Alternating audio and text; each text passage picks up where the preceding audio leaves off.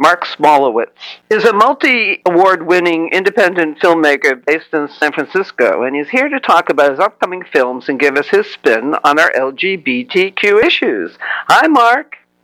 Hi, Charlotte. So nice to be with you today. Tell us about your company, 13 Gen. So, 13 Gen is an independent film company based in San Francisco. Um, I wear a lot of hats here. I work on documentaries, I work on scripted works, and uh, thankfully we're very busy. And uh, even with the pandemic, and a lot of the work that we do here is LGBTQ plus. Um, that's not all that we do. I work with filmmakers who are, you know, from emerging to established. You can pitch something here, and welcome hearing from filmmakers.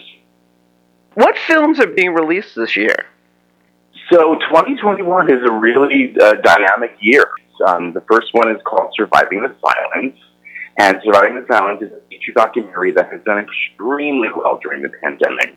And as I speak with you today, I'm so excited because San Francisco is the first ever in-person screening of Surviving the Silence, where the two main women, uh, Colonel Patsy Thompson and Barbara Brass, will actually be in person in an audience, in a room with people. Um, and of course, it's going to be a safe screening, it's COVID protocol, social distancing, but the Roxie Theater in San Francisco is open, and there'll be probably a 100 people there, and we're so excited.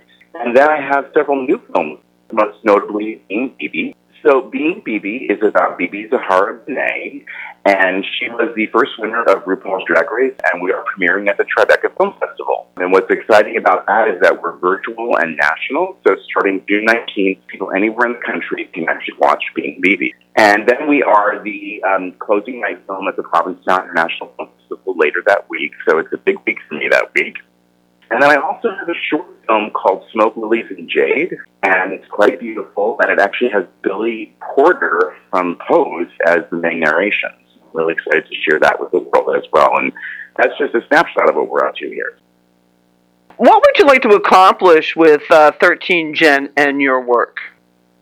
So 13 Gen is really trying to develop talent here that are diverse, you know, really put stories by marginalized voices at the center where they rightly belong. And we see those stories as having mainstream potential because we believe that that's where they belong, is in the mainstream.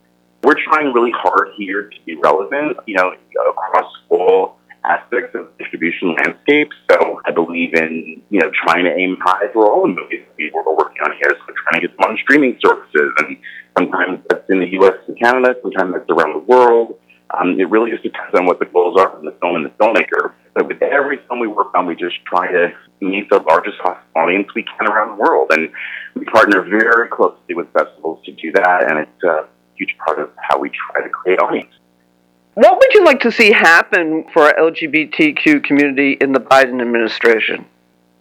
During the Biden Harris administration, I'm just delighted setting a new tone. And pride flags are welcome again. And it's really quite a relief. You know, when President Biden you know, made his first address to Congress, you know, a couple months ago, I was so personally touched by the comments that he made to transgender Americans. It was heartbreaking to me during the Trump years that transgender folk were so targeted. It's just really, really difficult to figure. I'm delighted that we have you know leadership that gender and sexuality are kind of all part of the conversation, and that those conversations happen alongside race all the time every day for most Americans. And once we have that kind of sense of security from the leadership, then we can do really, really deep and impactful work together by an administration that understands how to bring equity into the conversation across the government. With LGBTQ teens already four times more likely to attempt suicide than their heterosexual peers after facing bullying incidents, what advice would you have for these kids, especially in these times? You know, the advice that I have for LGBTQ teens is just that you are beautiful. You are beautiful as you are, and you should celebrate who you are.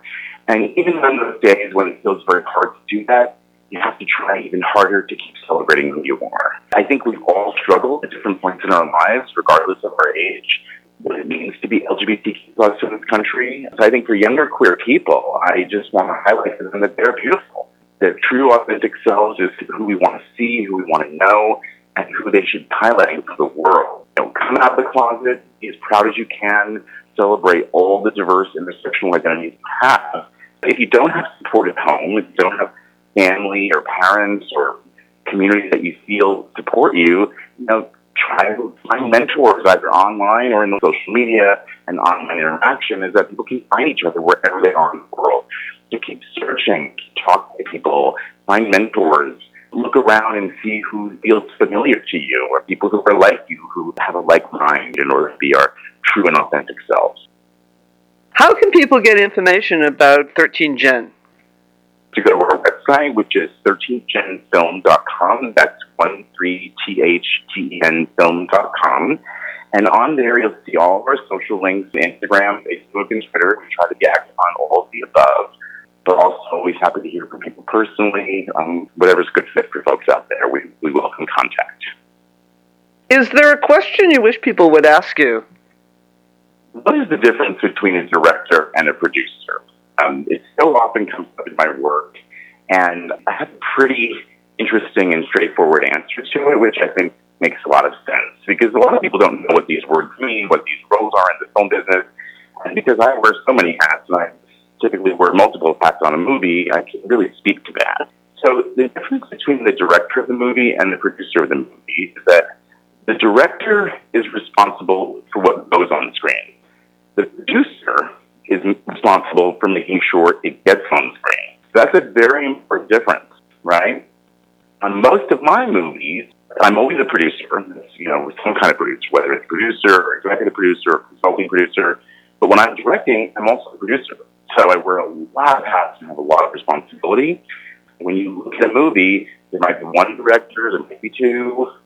Typically, there can be three, four, five, ten, even 20 producers. And I can wonder, what are all these producers doing? Well, they're all contributing in some interesting and dynamic and important way to making sure that the movie gets on screen. And each movie is like a small business uh, in, itself.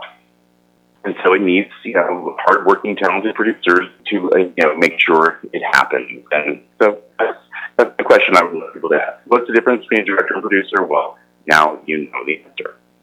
Do you have a favorite quote or mantra to get you through these difficult times? I do have a favorite quote, and it's been one of my favorite quotes for years, and here it is. No one can make you feel inferior without your consent. And that was a quote from Eleanor Roosevelt. So I love that quote. No one can make you feel inferior without your consent